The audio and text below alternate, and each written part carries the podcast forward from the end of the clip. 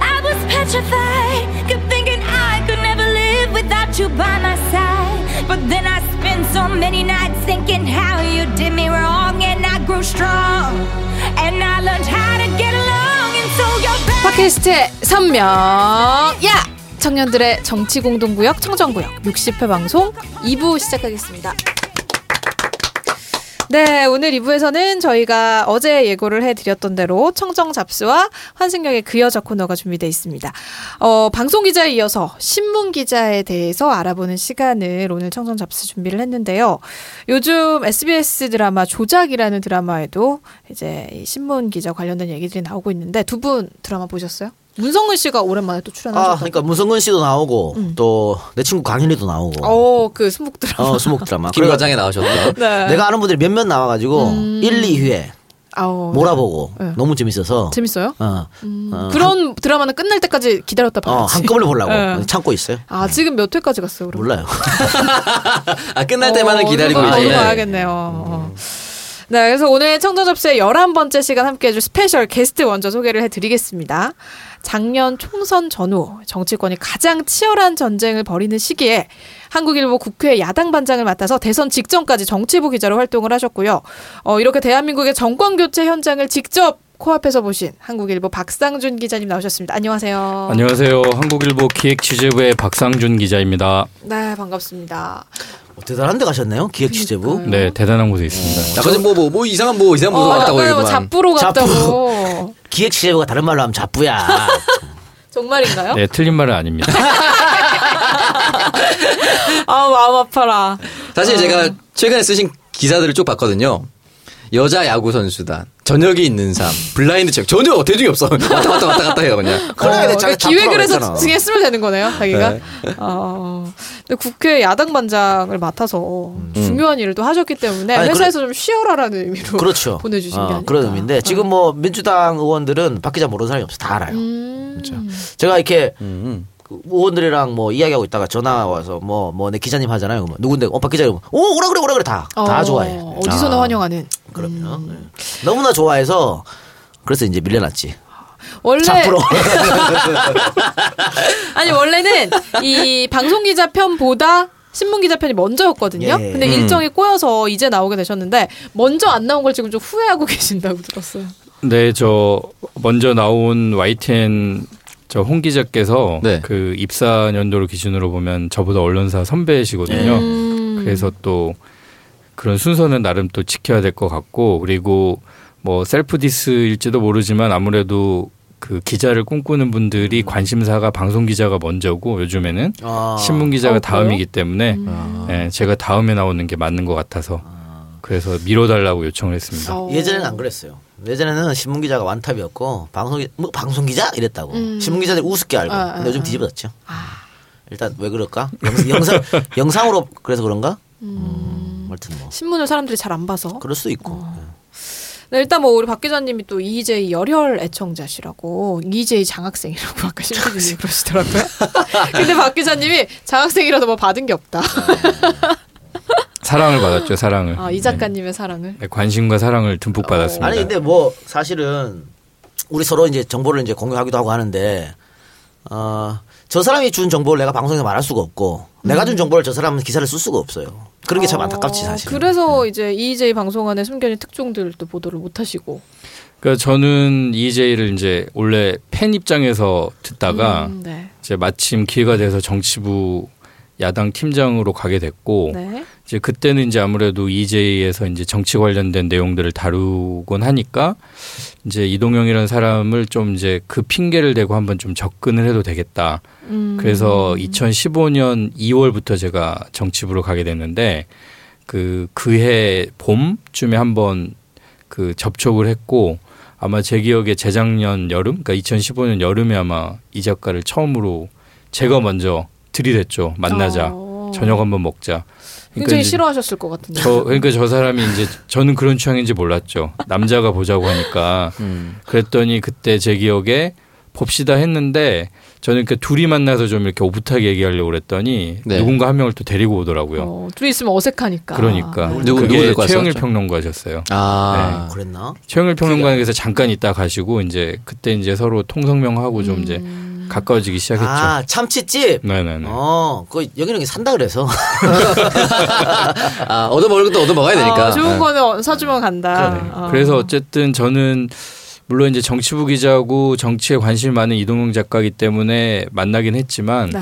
또 어쨌든 팬 입장이기도 하고 해서 들은 얘기를 또 이렇게 기사로 다 다루는 것도 좀 그렇죠. 적절치 않은 것 같아서 조금 이제 팬 입장과 기자 입장을 좀 나눠서 그게 해보려고 했지만 네. 쓰면은 특종이야 진짜 사실은. 그리고 며칠 있다 그 일이 이래질 거야. 음. 근데 이제 네이버에서 그러니까 저 사람이 쓰면 네이버에서 나왔다는 건 누가 봐도 알아. 아. 그러니까 뭐- 그래서 내가 부탁한 거지. 당신만 알고 기자는 기사는 쓰지 마라 이렇게. 음. 서로 서로 좀 아쉬운 게 좀 있죠. 그러니까 뭐 정윤의 특집 같은 경우에는 굉장히 많은 특종들이 또 잠겨 있었는데 아쉬우셨을 것 같아요. 뭐 취재도 좀 벅찼죠, 사실은. 음. 네. 그걸 듣, 듣고 안다 그래서 또 그거를 그 이따가 기회가 될지 모르겠지만 그 정치부 정당팀 기자가 이제 좀 취재할 수 있는 영역 같은 게 좀 있다 보니까 아무래도 뭐 핑계일 수도 있지만 어쨌든 그 영역을 좀 벗어나서 이제 본격적으로 뭔가 이제 파헤치는 그 취재를 하고 기사를 쓴다는 게 조금 음. 벅찬 부분도 있었습니다. 네. 일단 그래서 팟캐스트가 굉장히 빠르게 지금 성장을 하고 있잖아요. 이게 기존 언론들에게는 좀 위협이 될 것 같기도 한데 언론인들 사이에서는 팟캐스트라는 미디어에 대한 인식이 어떤가요? 실은 한국일보 같은 경우에는 한 5년 전쯤에 네. 굉장히 이른 시기였는데 자체적으로 팟캐스트를 음. 제작을 했던 적이 음. 있어요. 오. 네, 그때 윤희웅 그 센터장께서 고정 패널로 나오기도 했었고, 네. 근데 이제 그때만 해도 이제 뭔가 우리가 새롭게 실험을 해보자라는 의욕이 충만할 때였는데, 음.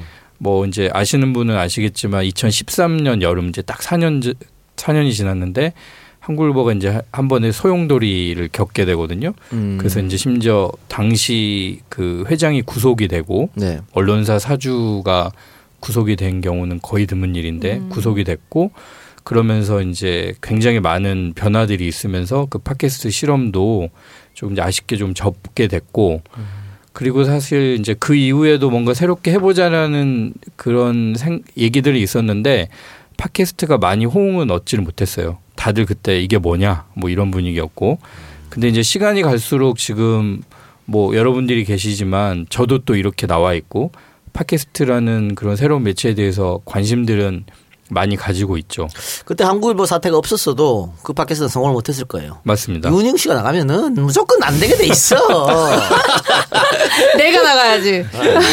우리 희웅이 형 너무 말을 재밌게 하기 때문에. 어. 그분은 재밌었을 거예요 아마. 네. 본인은 어, 보통 그런 분들은 그분 혼자는 재밌어하거든요. 그러니까 지금 뭐 아시겠지만 그 SBS 같은 경우에는 회사 차원에서 적극적으로 네, 그쵸. 팟캐스트를 골룸 뭐 이런 것도 예, 하고. 추진하고 있을 정도로 그러니까 기성 언론에서도 팟캐스트의 움직임에 대해서 예의주시하고 있는 건 맞죠. 근데 뭐 회사 차원에서 아주 적극적으로 하는 곳은 아직은 많지 않고 근데 제 개인적으로는 제가 뭐 팟캐스트를 워낙 오래전부터 듣던 편이라서 그런지 몰라도 그 앞으로 기성 언론에 있는 종사자들에게 조금 더 그 영향을 주고 위협이 되지 않을까 그런 생각을 하고 있습니다. 그렇습니다. 그럼 저희가 이제 잠시 광고 듣고 와서 본격적으로 우리 박상준 기자님과 함께 신문 기자라는 직업에 대해서 자세히 얘기를 해보도록 하겠습니다. 디자인 developer 우키홍 우키홍은 여러분이 모든 열정을 담아 개발한 제품에 아름다운 디자인으로 생명력을 불어넣는 일을 하고 있습니다. 우키홍은 20년 동안 제품 디자인 분야에서 많은 프로젝트를 수행해오면서 제조와 판매 및 홍보 등 여러 영역에서 경험한 다양한 노하우와 이해, 국내외 100여 건의 크고 작은 디자인 competition의 수상으로 검증된 능력으로 당신의 소중한 제품을 함께 완성해 나갑니다. 시장에서 실패하지 않는 제품을 원하신다면 디자인 developer인 우키홍에게 의뢰하세요. 여러분의 상황에 맞는 합리적인 비용으로 최선을 다해 노력하겠습니다. 이메일은 m.ukihong@gmail.com 홈페이지는 www.ukihong.com입니다. 디자인 developer 우키홍 아, 짱이네요. 이거 아. 디자인 developer 우키홍 이거 내가 녹음한 거 맞죠? 아, 우리 같이 녹음한 거? 서로 녹음한 EDM 이렇게 됐을 줄은 그러니까 아, 어, 신기하다. 저는 파격적이네요. 들으면서 어 이거 내가 한 게 맞나? 계속 생각했어. develop은 확실히 잘할 것 같네요. 아, 네. 그니까요. 여러분, 이번 광고는 디자인 developer 우키홍 광고였습니다. 어, 어떤 상품이 만들어진다는 게 단순히 상품이 그냥 만들어지는 것 자체로 끝나지가 않습니다. 이름부터 뭐 케이스, 포장지 이런 홍보까지 다양한 분야의 노력들이 만나서 하나의 자- 제품을 만들어내는 건데 우키용은 업체에서 최선을 다해서 이 개발한 제품이 대중들을 만날 때 더 돋보일 수 있도록 제품을 디자인을 해드린다고 합니다. 20년에 가까운 기간 동안 다양한 제품 디자인 분야에서 많은 프로젝트를 수행해 왔고 제조와 판매 또 홍보 등에 직접 경험한 다양한 노하- 노하우를 가지고 있다고 하는데요. 어, 또 이 제조업체의 상황과 또 각각의 프로젝트 규모가 다르기 때문에 업체에서 제품을 개발하기 위해서 지출한 비용은 또 당연히 또 다를 수 밖에 없겠죠. 그렇기 때문에 상황에 맞는 비용으로 또 디자인을 비용 맞춤으로 제공을 한다고 합니다. 어, 또 국내외 크고 작은 디자인 competition의 수상 경력을 보유한 능력자라고 하니까요. 음, 이제 2017년에는 대전시 트램 디자인, 서울시 좋은 간판 디자인, 또 행정자치부 건물 번호판 디자인 등에서 수상을 하셨다고 합니다. 자, 여러분 혹시 뭐 새로운 제품을 준비하고 있거나 디자인 변경 고민 중이신 분들 많은 관심 가져주시기 바랍니다. 자, 우키용 연락처는 010-8901-9893. 010-8901-9893 그리고 이메일은 앞서 이제 오 부위원장이 소개를 했듯이 m.우키홍 골뱅이 gmail.com 홈페이지는 www.ukihong.com w o o k i e h o n g.com으로 어, 연락을 주시면 우키용이 아주 멋지게 디자인을 도와드린다고 디자인? 하니까요. 네. 그 제가 지금 포털에다 우키용을 쳐봤더니 음. 안 나오네요. 안 나오고 이것을 어, 이거 검, 이메 홈페이지로 들어가요. 그러니까. www. w o o k i e h o n g.com 이것을 검색하셨나요? 우기홍 이렇게. 안 되겠네. 어, 안, 안 나오네요. 네, 여러분 홈페이지로 직접 들어가 주셔야 됩니다. 예. 네, 그래서 저희 이제 계속해서 박상준 기자님과 어, 기자, 신문 기자에 대한 얘기를 나눠보도록 하겠습니다. 일단 기자 생활한 지 얼마 되셨어요? 네, 올해가 15년째입니다. 와, 그러면은 할 만큼 하신 그만두란 얘기야? 그게 뭐야? 어느 정도 경지에 오르신 어, 게 아닐까 싶은데 기자가 되겠다는 꿈은 언제부터 가지셨어요? 그럼? 어, 이번에 출연을 위해서 한번 제가 되짚어 보니까 아. 어, 아무래도 그 중고등학교 때 특히 고등학교 때는 이제 아무래도 입시 준비하면서 뭘 할 거냐 이런 게 이제 계속 주변에서 질문들이 있겠죠. 오겠죠. 그 더군다나 이제 문과 이과를 고를 때면 한 번쯤 심각하게 고민들 하니까 음. 아마 그때 구체적으로 기자라는 것에 대해 생각을 했던 것 같아요. 예. 어, 그런 꿈을 안고 이제 대학에 가신 건데 대학은 어떻게 관련 전공을 하셨나요? 네, 관련 전공이라고 하면 할 수 있고 아니면 아닐 수 있는데 네. 이따가도 얘기 나오면 말씀드리겠지만 기자 되는 것과 기자가 되기 위한 전공 이런 거는 아, 딱히 아무 없는 것 상관이 없어요. 음, 그렇죠. 예. 음. 그 신문방송학과 간 애들이 제일 기자가 안 돼. 근데 일단 뭐 어린 시절부터 그런 꿈을 갖고 있으면 보통은 무조건 거길 내가 가야겠다라는 목표로 또 공부를 하는 친구도 있거든요. 근데 대학에 가서서는 또 학보사 기자 생활 하셨다고 들었어요. 네, 대학 생활을 4년 중에 제가 3년 반을 어 그래요? 학보사 기자 어, 진짜 오래 하셨네요. 어떻게 언론인이 되고 나서 그때 경험이 도움이 되세요? 어, 솔직히 말씀드리면 제가 이제 구사학번이거든요. 근데 이제 구사학번 정도까지는 학보사 기자 생활이라는 게 어떤 나중에 기자를 위한 예비 단계라기보다도 어, 당시 이제 학교 다니면서 이제 학생 운동 하는 그런 차원에서 이제 학보사 기자를 하는 경우가 많이 있었어요. 네, 아이러니하게도 학보사 기자를 했던 이제 한 90년대 초반 학번들 중에 실제 기자를 하는 사람들을 손에 꼽을 정도거든요.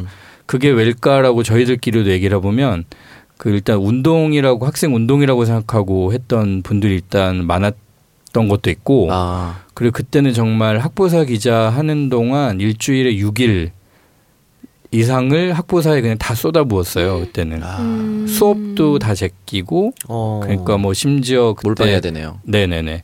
그러니까 그 신문 하나 잘 만들어 보겠다고 뭐 거의 일주일에 한 3, 4일 정도는 날 새고 어, 성적이 엉망이겠네요. 그렇죠. 학점이. 어. 그래서 뭐 그 3.0 정도만 넘으면 음. 학보사 안에서 매우 뛰어난 진짜. 학생이었고 아, 발군의 실력이네요. 어. 그럼요. 어. 근데 그만큼 또 뭐랄까 이게 생활이 좀 할 게 많았다라는 그렇죠. 예. 싶네요. 제가 봤을 때는 연애를 못해서 거기다 집중한 거 아닌가. 연애도 또 그러면서 또 연애를 하죠. 아, 왜요? 네. 학보사 안에서. 오. 학보사 안에서도 하고 뭐 밖에서도 하는데 뭐 안에서 이루어진 경우도 많이 있었고 근데 그 이제 95 95학번 96학번 이렇게 넘어가면서 이제 학보사 후배들을 보면 실제로 이제 언론사를 가기 위한 예비 단계로 어. 여기는 후배들이 많고 요즘은 보면 오히려 학보사 출신들이 이제 실제 언론사에서 기자 활동하는 경우가 많아요. 음. 요즘은.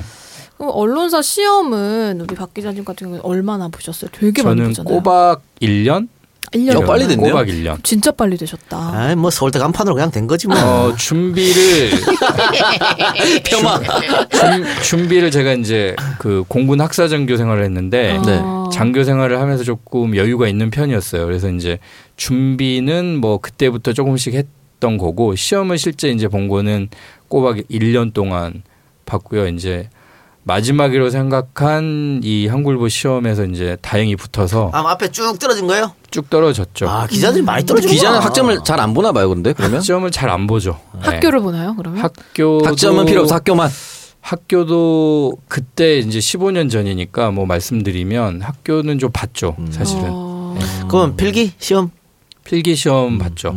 필기하고 면접 그리고 그때 이제 몇몇 매체들은 좀 특이한 면접을 했죠. 뭐였어요? 뭐 중앙일보는 갑자기 등산을 시키기도 하고 음. 그리고 SBS는 좀 이제 그때 많이 화제가 됐는데 꼭 한 1박 2일 혹은 2박 3일 어딜 데리고 가요. 어, 합숙. 아, 합숙을 네, 해요. 가서 이제 뭐 기자들이 합숙하면 뭐 하겠어요. 술 먹겠죠. 네, 술을 엄청 먹이고 네. 애가 과연 이 술 취한 상태에서도 제정신으로 얘기를 할 수 있는지를 테스트하겠다며 어. 술 많이 먹이고 그리고 예능감도 또 보죠. 예능감? 네. 기자인데 예능감을 해봐요. 그냥 뭐 위트 잘 있으면 노는지 뭐 좋으니까. 얼마나 정말 그- 지 마음대로 했군요. 예, 뻔뻔 뭐 그렇게는 또 저희가 말씀드릴 수는 없고 아무튼 여러 가지 끼를 보겠다라는 이유로 어. 근데 뭐 당시에 학교를 뭐 언론사가 많이 봤습니다만 꼭 그런 건 아닌 것 같아. 이 박사 떨어졌잖아 조선일보. 아. 어, 이 박사님은 정말 영원히 고통받는 이 건드리지 말라고 박사. 하니까 이 박사 형을 오늘, 오늘 방송에서 계속 그냥 네, 아니 근데 박 기자님이 한국일보에 만약에 합격이 안 됐으면 교사가 됐을 거다라고 하셨는데 왜왜 그런 거예요? 제가 이제 국어교육과라는 사범대를 다녔는데 음. 사범대를 간 이유는 그냥 커트라인 때문에 갔었고요. 근데 그나마 이제 국어 교육과라는 게 왠지 기자하는 것과 어울릴 것 아, 같았던 되겠다. 이유고 음. 근데 갔더니 큰 도움은 안 안 됐던 되죠. 것 같고요. 제가 2003년 넘어가는 겨울, 그러니까 이제 노무현 대통령 단, 당선된 직후 음. 그 겨울에 이제 그 제 미래에 대해서 다시 한번 고민을 해야 되는 시기가 온 거죠. 왜냐하면 음. 언론사 시험은 잘 안 되고 지금 저랑 같이 살고 있는 아내는 그때 당시 이미 이제 그 임용고사를 통과를 해서 교사를 하고 있고 오. 결혼은 해야 되겠는데 백수면 안 될 것 같고 쫄- 약간 쫄렸네요. 네네. 그래서 이제 제가 쓸 수 있는 유일한 카드는 그 교사 자격증 음. 아. 사범대를 나왔기 때문에 그걸 어떻게든 좀 활용을 일단 하자. 음. 그래서 이제 사립 사립 고등학교에 이제 지원을 했고 음. 다행히 이제 사립 고등학교 한 곳에 제가 붙었어요. 우와. 오. 117대 1 경쟁률. 거기도 학점은 안 보고 학교만 보 네. 더러운 세상. 학교와 그리고 아무래도 제가 생각할 때는 장교 생활했다라는 거를 음. 높이 봤던 것 같아요. 어, 근데 국어 선생님도 좀 어울리. MBN의 윤범기 참- 기자도 공군 네, 장교였었는데. 참고로 여고였습니다. 아, 근데 왜? 아, 거기 아, 로망이구만. 아, 참. 1년이라도 어떻게 선생님 생활 하시다가 그렇지. 가셨어야 되는데. 교생 실습이라도 나가지. 교생 실습은 아. 나갔어요. 네, 어. 교생 실습은 하죠. 단물은 다 아, 빨아먹고. 학교 네. 학교 다니까 그거는. 네, 교사 자격증을 따려면은 교사 세- 교생 실습을 해야 되고 교생 실습은 남고에서 한거 아니야? 아니 여중에서 했어요. 여중. 아, 여중으로 또 지원을 하신 건가요? 그때는 뭐 여중 여고 남 남고 그다음에 뭐 초등학교 뭐 이렇게 있었는데 음. 별로 그렇게 뭐 선택지가 많지는 않았죠. 그럼 저 하- 붙었는데 기자 시험이 붙었다 그래서 그냥 글로 간 거야? 바로 선생님 생활 그러니까 안 하시고. 그 2003년 이제 3월에 보통 개학을 하잖아요. 네. 네. 그러니까 이제 개학 준비를 했어요. 실제로 겨울 방학에. 어, 근데 가서. 이제 제가 학교를 며칠 나가는 동안에도 이제 한국일보 시험을 본 게 있는데 아직 이제 합격자 발표를 안 한 상태고. 그러니까 마음이 조금 이제 어, 좀 복잡했죠. 아. 음. 왜냐면은 만약에 혹시 한국일보에서 됐다 그러면 이 학교를 아. 계속 가야 될지 아니면은 학교를 접고 신문사를 가야 될지 음. 고민을 했었고 아, 고민했겠네. 네. 근데 한국일보가 이제 원래는 한 2월 초반 초순이나 중순쯤에 발표를 하기로 했는데 계속 늦어져서 2월 27일 날 음. 발표를 했어요. 그러니까 어. 계약을 한 3일 앞두고. 어머. 그 사실은 저, 지금도 저는 그 학교 선생님들하고 미안하네. 학생들한테 네. 미안하죠. 그럼 임- 임용이 2003년 2월이면은 1년 꼬박 했다고 했잖아요. 그럼 2002년에 꼬박 떨어진 거네요? 2002년에 꼬박 그 떨어졌죠. 월드컵 보고 놀았다는 그런 증거가 나오는 어, 뭐 그때 놀기도 하고 연, 연애도 했고 술도 그리, 마시고. 그리고 뭐 이제 이따가 뭐 기회가 될지 모르지만 언론사 시험이라는 게 사실 뭐 말은 언론 고시라고 하지만 그게 참 다른 우리 흔히 생각하는 사법고시, 행정고시하고 굉장히 성격이 달라요. 많이 한다고 잘 되는 건 맞습니다. 네. 예, 우연히 그냥 나 PD 할래 하다가 그냥 신문사 PD는 잘 안 뽑고 신문사 시험이라도 한번 음. 볼까 하다가 신문사 덜컥 돼가지고 신문 기자 하는 분들도 많고 음. 다른 직업 그냥 준비하다가 혹시 뭐 신문사 한번 볼까 해서 이제 실제 그렇게 되는 분도 많고 음. 반면에 뭐 몇 년씩 했는데도 계속 안 되는 분도 있고 그러니까 시험 자체가 어떤 뭐그공 공통의 어떤 뭐 과목이나 어떤 문제 유형 이런 게 전혀 없기 때문에 그냥 그때 그때마다 다른 시험인 음. 거죠. 예. 그러면은 그때 선생님이 안 되고 한국 일보로 간 거를 후회한 적은 없으세요? 저는 후회한 적은 없는데 저랑 같이 살고 있는 제 아내는 어. 어 그러니까 제가 말씀드린 대로 이제 두 가지 선택지가 생긴 거죠. 네. 교사를 계속 할 거냐 음. 아니면은 신문사 기자를 할 거냐. 음. 근데 지금 제 아내는 학교 선생님이거든요. 근데 제가 결혼을 하기 전에 연애하는 동안에도 제가 얼마나 기자를 하고 싶어 했는지 알고 있었고, 음. 아. 그러니까 참 고맙게도 그렇게 얘기를 해줬죠 그때는. 자기는? 이렇게 우리 교감, 너희 교감 이렇게 둘이 앉아서 학교 얘기만 하는 거 되게 좀 답답할 아. 것 같다. 와. 그러니까 뭔가 훌륭한 좀, 사람이네. 어, 다른 일을 했으면 좋겠다 해서 이제 제가 용기를 얻어서 멋있다. 그러면 기자를 택했는데 어느 순간 이제 그때 왜 자기가 그렇게 얘기했는지 참 후회된다. 남편감으로 정말 빵점이야 빵점 어, 기자는. 정말. 아유. 아니 어떤 점이? 아 일단 집에 일찍 못 들어가고. 어. 음. 그거는 그리고- 시간이 지나면 좋아할 포인트가 될 수도 있는데. 아니 뭐 육아 같은 거 있으면 정말 고- 그렇지. 아, 그건 최악이겠다. 어, 우리 언제든 불러 나갈 준비를 해야 되고 또 술도 많이 먹어요. 음. 아, 그러니까 이게 좋은 직업이. 아니야. 기- 그 남편으로서는. 그러니까 자유로운 영혼인 사람만이 하- 해야 되는 직업이지. 그뭐 이것도 역시 self diss인데, 그러니까 저희 세대 말고 저희 윗 세대 이제 신문사 기자 선배들 중에 참 특이하게도 본인은 멀쩡한데 그 형수님들, 그러니까 댁에 계신 분들 중에 암이 생겨서 돌아가신 분이 스트레스야. 몇 분 계세요. 어. 쉽지 않다니까. 기자가 남편이 기자를 내조하는 어, 것이 쉽지 않아, 쉽지 않아. 어. 그러니까 지금은 좀 덜하지만 그 전 세대 기자 선배들 같은 경우에는 집안일에 대해서는 일절 음.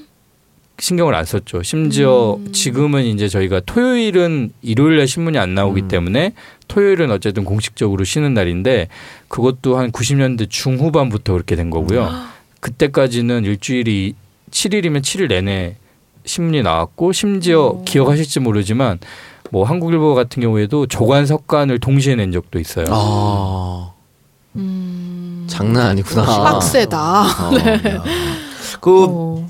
아이들이 아빠 얼굴 보고 싶어 안 했어요? 한참 클 때? 했죠. 근데 아빠가 놀아줄 시간이 없잖아. 예. 어. 그래서 그 좀. 슬펐던 게 이제 저희 큰 아이가 지금 이제 초등학교 6학년인데 오늘에 이제 유치원에선가 아니면 초등학교 올라가선가 이제 뭐 아빠에 대해서 글이라고 했나 봐요. 어.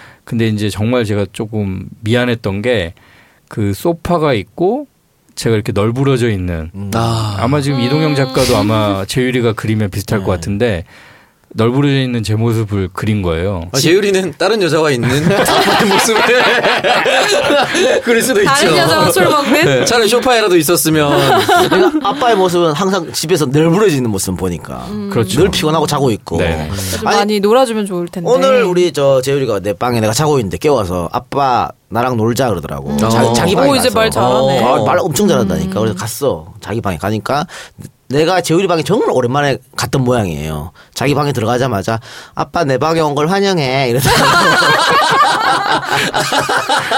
아 귀여워. 아 정말 오랜만에. 이 마치 아빠 우리 집에 놀러 좀 와 이런 거 아니야? 왜냐면 우리가 뭐 애하고 놀아준 적이 없으니까 아. 그런 게 있어요. 아, 빵점 빵점. 짜리 아빠야. 네. 아니 근데 저는 또 궁금한 게 이제 지난 주에 홍상희 기자 초보 기자 시절 얘기도 많이 했는데 그때가 재밌었는데 어 그그 수습 때 되게 힘들잖아요. 그때 연애가 어떻게 정상적인 연애가 가능해서 그때 많이 헤어지지 않나요? 그때가 가장 많이들 위기를 겪죠. 네. 근데 어떻게 그 사랑을 지키셨어요? 그러니까 저도 초반에 위기가 왔죠. 왜냐면은 그때도 막 이제 홍상 기자님이 말씀하셨지만 처음에 이제 기자 생활 시작하면 그 경찰서 기자실에서 이제 먹고 자고 하는 어. 네. 그 기간을 대부분 거치거든요. 음. 근데 이제 그래도 그 일주일에 하루 정도는 이제 집에 가서 좀 어, 어. 목욕도 하고 좀 음. 어, 잠도 자고 빨래도 좀 해라 하고 이제 집에 보내주는데 그때 하필 제가 그 교육을 받았던 일진 선배는 그 중에서도 또 좀 더 고약했어요. 야 독종 걸려라 독종. 어. 악질이었구나. 네, 그래서 이제 저한테 이제 비공식적으로 다른 애들은 토요일 날 집에 갈 때 너는 가지 마라. 그리고 내가 가라고 할 때까지 가지 마. 어. 그래서 나쁘다. 제가 이제 일주일, 이주일, 삼주일 동안 저는 그 7일 동안 계속 다른 동기들은 그나마 일주일에 하루 어. 쉬는데 저는 그것도 못 쉰 거예요. 그럼 전화 통 애인이랑 전화 통화만 그렇죠. 전화 통화만 하고 근데 이제 뭐 이해는 해준다고는 하지만 음. 실제로 이제 사람 눈에 안 보이니까 짜증나지. 그쵸. 이제 결국은 이제 통화를 하면 주로 이제 짜증 어. 그리고 저는 이제 할 말이 없고 어. 미안하단 말밖에 예, 못하죠. 그런 생활이 반복이 되니까 제가 이제 4주째 될 때는 안 되겠더라고요. 그래서 어. 저희 이제 일진한테 처음으로 네.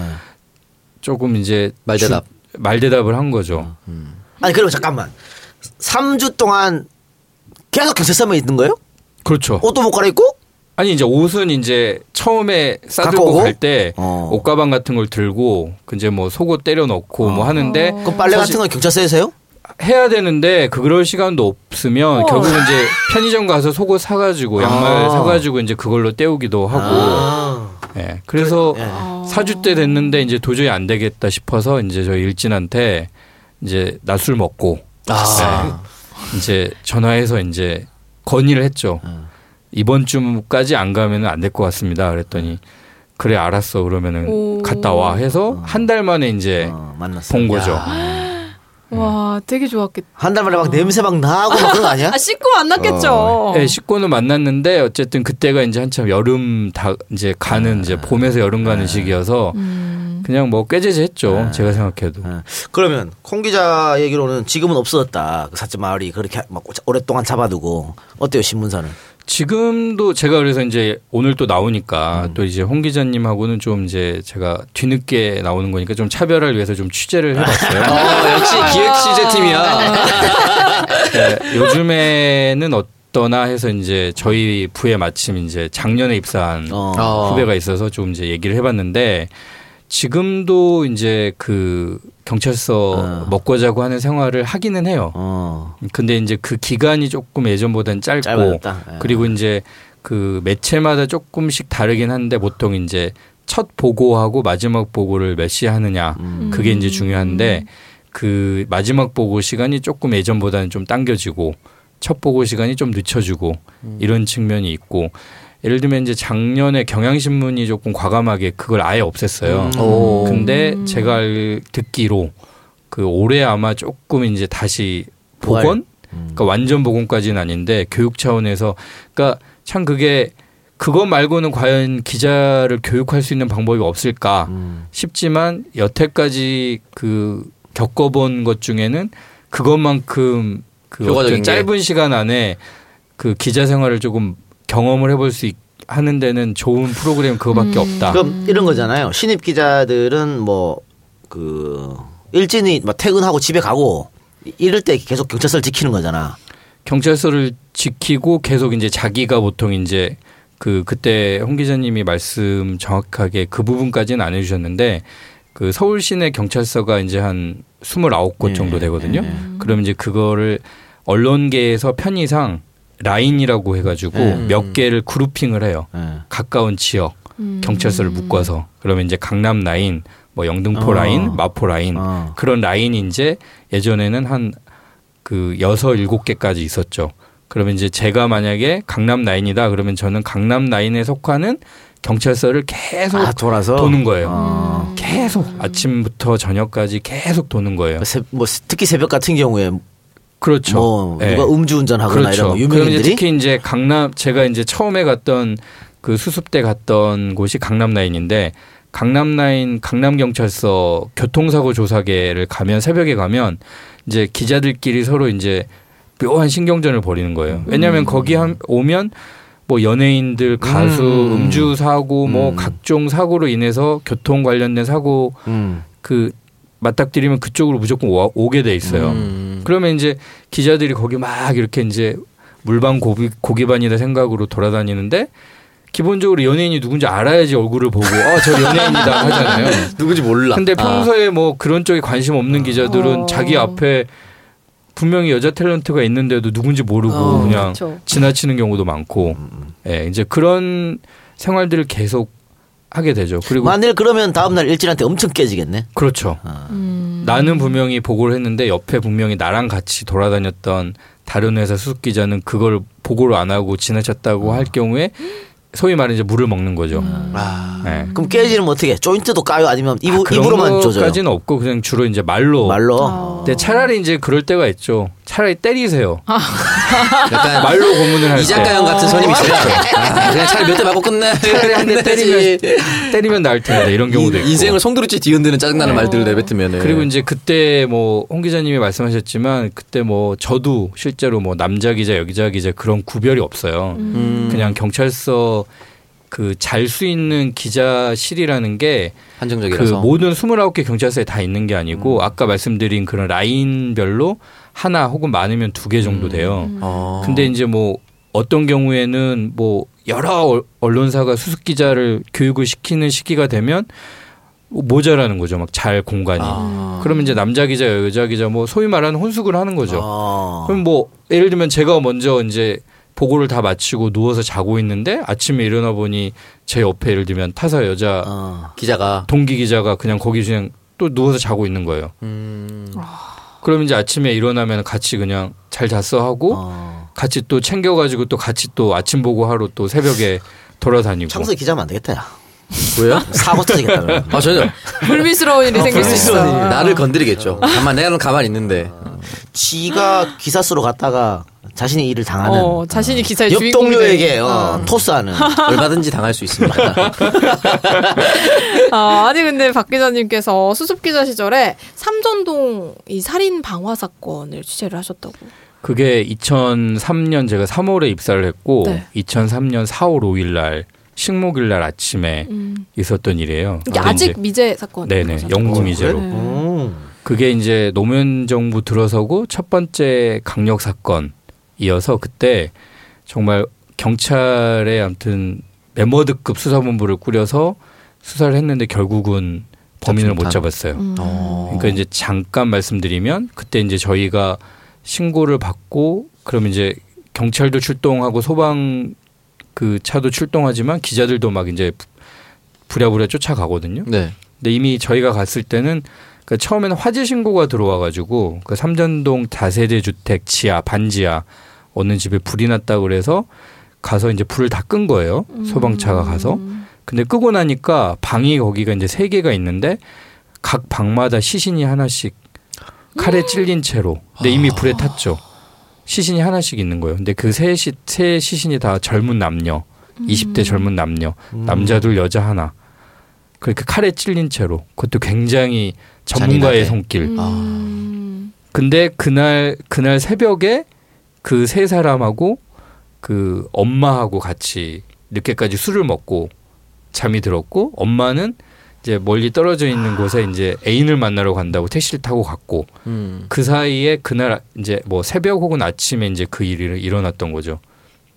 그래서 이 강력 사건을 해결해야 된다 그래가지고 처음에는 이제 서울시 경찰청 차원에서 수사본부를 꾸려서 운영을 하다가 안 되니까 경찰청 차원에서 수사본부를 꾸려서 운영- 운영을 했고 음. 근데 누가 봐도 그 어머니가 이제 유력한 용의자로 보였죠. 그렇죠. 왜냐면 왜냐하면 상황상 또 마침 보니까 그 얼마 전에 그 어머니가 아들과 딸 앞으로 보험을 몇 개를 든 거예요. 아. 그 수령이는 본인이고 음. 아버지는 안 계시는 집이었거든요. 음. 그러니까 이건 누가 봐도 어머니가 유력하다 음. 했는데 결정적인 이제 불에 다 타버렸기 때문에 증거가 많이 남아있지 않았고 음. 그래서 이제 그때 정말 경찰들이 뭐 뒷얘기도 많이 있었지만 그, 그 집에 원래 시추 강아지가 있었대요. 음. 네. 근데 강아지가 어느 순간 사라져 버린 거예요. 왜요? 그래서 그러니까 뭐 문이 열려 있는 채로 강아지가 어. 이제 뭐 빠져나갔는지 음. 아니면 일부러 범인이 내보냈는지 모르겠지만 시추가 사라진 거예요. 그래서 오죽했으면 경찰이 시추를 찾습니다 해가지고 전단지를 뿌렸구나. 만들어가지고 막 뿌리고 다녔어요. 혹시 어. 시추가 예를 들면 뭐 용의자들을 세워놓고 시추가 뭐 반응을 할 수도 있으니까 아, 지- 시추를 찾자 했는데 시추도 결국 못 찾았어요. 아. 네. 근데 이거지. 애완견이 있었는데 애완견이 짖지를 않았다는 거지.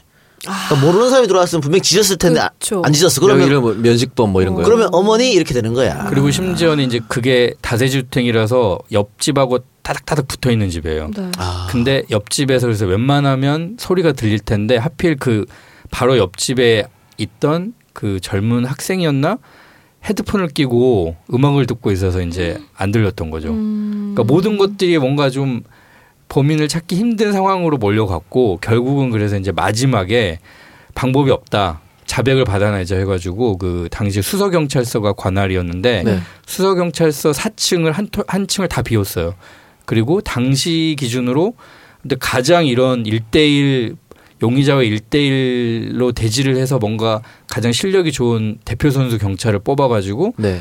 방 4층에 방 한 곳에 딱 그 어머니를 이제 처음에 참고인 신분으로 좀 와주세요 조사 여쭐 게 있습니다 이거 불러가지고 자백을 받아내자는 게 이제 경찰의 작전이었는데 저희는 이제 그 밑에 소위 말하는 이제 귀대기를 하고 있었거든요. 네. 음. 근데 이제 3층까지 다 비웠어요. 아. 4층에 이제 그 했었고 3층까지 비웠는데 저희는 그러니까 2층 복 계단 정도에서 이제 그 귀대기를 하고 어, 있는데 5층에 가면 안 되나요? 5층은 올라갈 수가 없죠. 아예. 어. 엘리베이터가 2층부터 막아놨으니까. 네, 2층부터 막아놨으니까. 어. 근데 제 귀에 들리는 목소리는 그 어머님의 쩌렁쩌렁한 항의 목소리. 나 아니라고. 아, 그런 어. 식으로. 그래서 결국은 자백을 받아내지 못했고 그냥 미제로 끝났어요.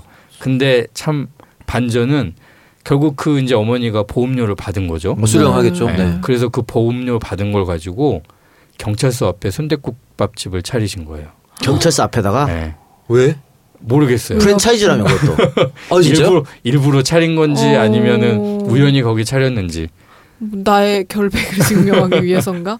그래서 경찰들은 또 거기를 가서 먹는 거죠. 어. 뭐 가까운 데 가겠죠 당연히. 네. 그러니까 분명히 하, 저분이 분명히 유력한 용의자인데 왜 자백을 못 받아서 결국은 그 경찰들은 이제 못 잡은 거죠. 보란. 듯이 장사를 하고 계시네요. 네. 어.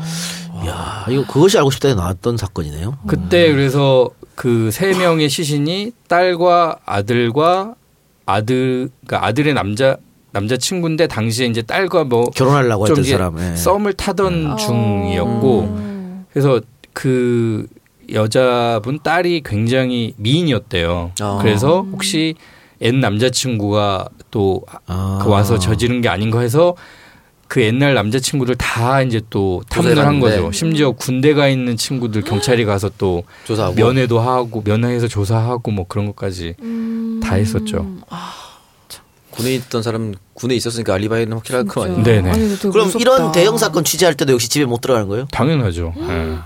계속 그럼 경찰서 대기 뭐가 그렇죠. 뭔가 일이 네네네, 있을지 모르니까 네네네. 단서에 있으면 기사. 아, 그 경찰이 랑 같이 같이 움직이고 따라다니고. 보통 이제 그런 게 벌어지면 특히 그때는 이제 그 동네 파출소가 있었는데 거기가 수사본부 임시 수사본부였거든요.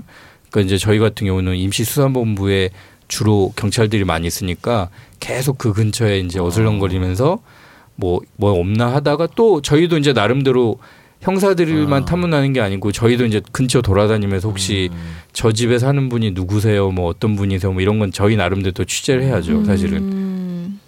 아 기자는 직업 못 헤쳐먹겠네. 아, 진짜 빡세네요. 어, 아니 근데 일단 10년 넘게 사회부 기자 생활하시면서 경찰청을 출입을 하신 거고 어, 서울시경에서는 캡 까지 하셨다고 돼 있는데 그때 홍 기자님이 캡의 갑질에 대한 얘기 하신 거 들으셨죠? 혹시 받은 거 그대로 어, 돌려줬나요? 혹시 후배 기자들에게 유진한테 공기 3주 잡고. 동안 집에 못 가게 하고 막 2012년 한 봄부터 2013년 이제 해를 넘겨서 어, 네. 그 정권이 시경 캡을. 했는데, 예. 그러니까 2012년 대선을 제가 그때 음. 그 시경 캡을 하면서 겪었고요. 그 갑질은 사실은 뭐 후배들 입장에서 보면은 저는 아니라고 하지만 분명히 음. 저건 갑질이다라고. 왜냐면 저랑 제가 같은 팀을 이뤘던 후배들이 그 언론사 입사 기준으로 보면 10년 차 네. 정도 차이가 나니까 아무래도 저는 이거는 아주 인간적으로 했다라고 생각하지만 후배들은 그럴 수 있지. 아니라고 음, 생각할 수도 그쵸, 있죠. 음. 그리 근데 이제 저는 개인적으로 그건 있었어요. 그러니까 제가 참 술 마시는 거 좋아하고 회식 이런 거 좋아하지만 그 뭔가 이렇게 강제로 뭔가 회식을 하는 것에 대해서는 만큼은 아니라고 생각을 해서 그 참 그때 후배들이 아마 왜 우리는 회식을 안 할까라고 생각을 했을 정도로 그러니까 음. 일주일에 한번 회의를 하고 그냥 저녁 간단히 먹고 그러니까 보- 그 순대국밥집 가지 그랬어. 여기 아주머니. 어, 와, 아주머니. 삼전동 어머니가 하시는. 그리고 뭐 2차도 보통 무조건 가는 분위기였는데 저는 그냥 2차는 커피 한 잔씩 먹고 가는 경우가 오, 많았고 오, 파격적이다. 진짜 좋은데요? 가끔 그냥 뭐 맥주 한 잔더 어, 마시고 이렇게 기자들이 끝났죠. 뭐라 그런 거 아니야? 저 짠돌이 저거 돌라스를 하는 거 아니야? 뭐 그랬을 수도 있죠. 쏘기 싫어서. 어, 돈 쏘기 싫어 저, 네. 저질한다고 이렇게. 예. 그러면 항의한 기자들 없었어요? 아까 박 기자처럼 낮술 먹고 전화해서 항의하거나 이렇게. 갑질. 뭐, 불만을 왜냐면 이제. 건건이 그런 것들이 항의를 하죠. 예를 들면 뭐 이제 제가 제 팀원이 뭐 여섯 일곱 명 정도 된다고 치면 네. 어떤 사건이 터졌을 경우에 이걸 누구한테 맡기느냐는 이제 제 음. 그 권한이자 역할이거든요. 그럼 제 입장에서는 다른 취재거리가 없는 상황 그리고 뭐 이런 성 이런 성격의 일은 어떤 친구가 더 잘한다라는 나름의 판단에 따라 음. 판단을 근거로 해서 이제 일을 시키는데 그 후배는 왜 자꾸 나만 시키 어. 시키냐 아. 어. 나한테만 일이 몰리느냐 뭐 이런 것 때문에 불만을 토로하는 경우도 있고 음. 뭐그 기억나실지 모르지만 그 제주도에서 올레길에서 서울에서 그 올레길을 순례를 가려던 서울 40대 여성분이 그 살해를 당한 사건이 있었거든요. 음. 제주에서. 네. 그때도 이제 제가 후배를 한 명 이제 제주도 현지에 내려 보내야 되겠다 생각해서 이제 위에 보고를 하고 내려 보냈어요. 근데 그 후배가 가서 굉장히 취재를 잘 했거든요. 근데 네. 이제 사실은 나중에 이제 그 후배는 이제 너무 이제 본인한테 일이 좀 많이 몰리는 것에 대해서 조금 아쉬워했죠. 아. 네. 제주도 음. 좋구만 뭐. 가서 좋은- 노는 게 아니고 노는 게 아니고 일하러 갔잖아요. 일도 하고 놀기도 하고 뭐 그런 거 아니야? 그럴 수가 없죠. 어. 네. 어. 이동영 작가는 그 기자를 하기 어렵죠. 안돼. 가서 취재 안 하고 옆에 그렇죠. 있는 회사 기자랑 뭘 하려고 올레길 왔는데 우리도 한번 걷다가 오자. 아 그렇습니다. 근데 사회부에서 정치부로 자리를 옮기신 거잖아요. 어떻게 본인이 직접 요구를 하셔서 옮긴 건가요? 뭐 보통의 경우에 이제 인사철이 다가오면 그 본인한테 어디 가고 싶은지 저희 회사 같은 경우에는 1, 2, 3지망 부서를 써내라고 하거든요. 네, 이거는 민주적이네. 참고 사항일 뿐이죠. 그렇지 네. 참고 사항이지. 어. 아. 그래서 제가 정치부를 가고 싶어 하진 않았고요. 음. 예, 그냥 이제 그- 그때 당시에 이제 회사 상황 때문에 그 제가 정치부를 가게 됐죠. 음, 별로 안 네. 가고 싶었어요. 아 근데 갑자기 생각든 건데 2012년에 시경 캡에 있었으면은 김용판 네네네. 그런 얘기를 좀 들었었어요. 네네.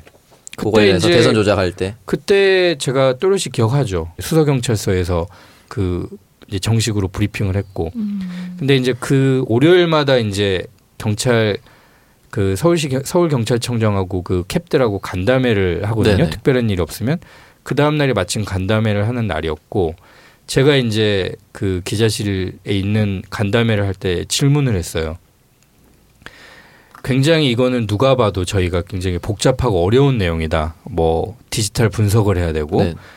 근데 청장님은 이 결과에 대해서 그리고 이 그 경찰 차원의 분석 결과에 대해서 얼마나 확신을 하고 계시냐. 이 결과가 이 결과에 대해서 책임을 질 수 있느냐라고 제가 여러 차례 질문을 했고 어. 김용판 청장은 저는 우리 수사팀의 실력을 믿습니다라는 말만 어. 계속 되풀이했죠. 음. 음. 수사팀이 아마 더 높은 곳에 있었을지도 모른다는 생각이.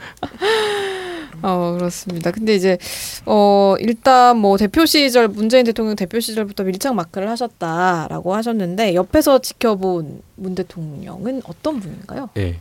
마크는 이제 저희 팀의 야당 팀에 이제 막내 기자가 주로 아, 현장에서 네네. 마크를 하고 저는 이제 보통 기자실에 앉아서 주로 낮에는 이제 지시를 하고 음. 뭐 이제 취재한 내용을 또 위에 부장이나 데스크한테 보고를 하는 그런 중간 그 다리 역할이고 주로 이제 제가 뭐 마크라면 이제 마크라고 할 수 있을 텐데 실제 얼굴을 보고 네. 대한 경우는 이제 밥 먹는 자리가 주로 음. 많았었고요.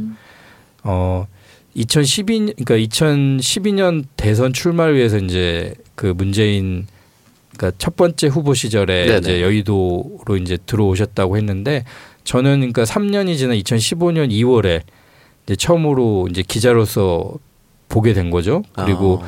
당시는 이제 당시 당 대표 경선이 막 끝난 직후였어요. 음. 근데 이제 그 당 대표가 되자마자 부터 아시겠지만 이제 여기저기서 흔들기 시작했죠.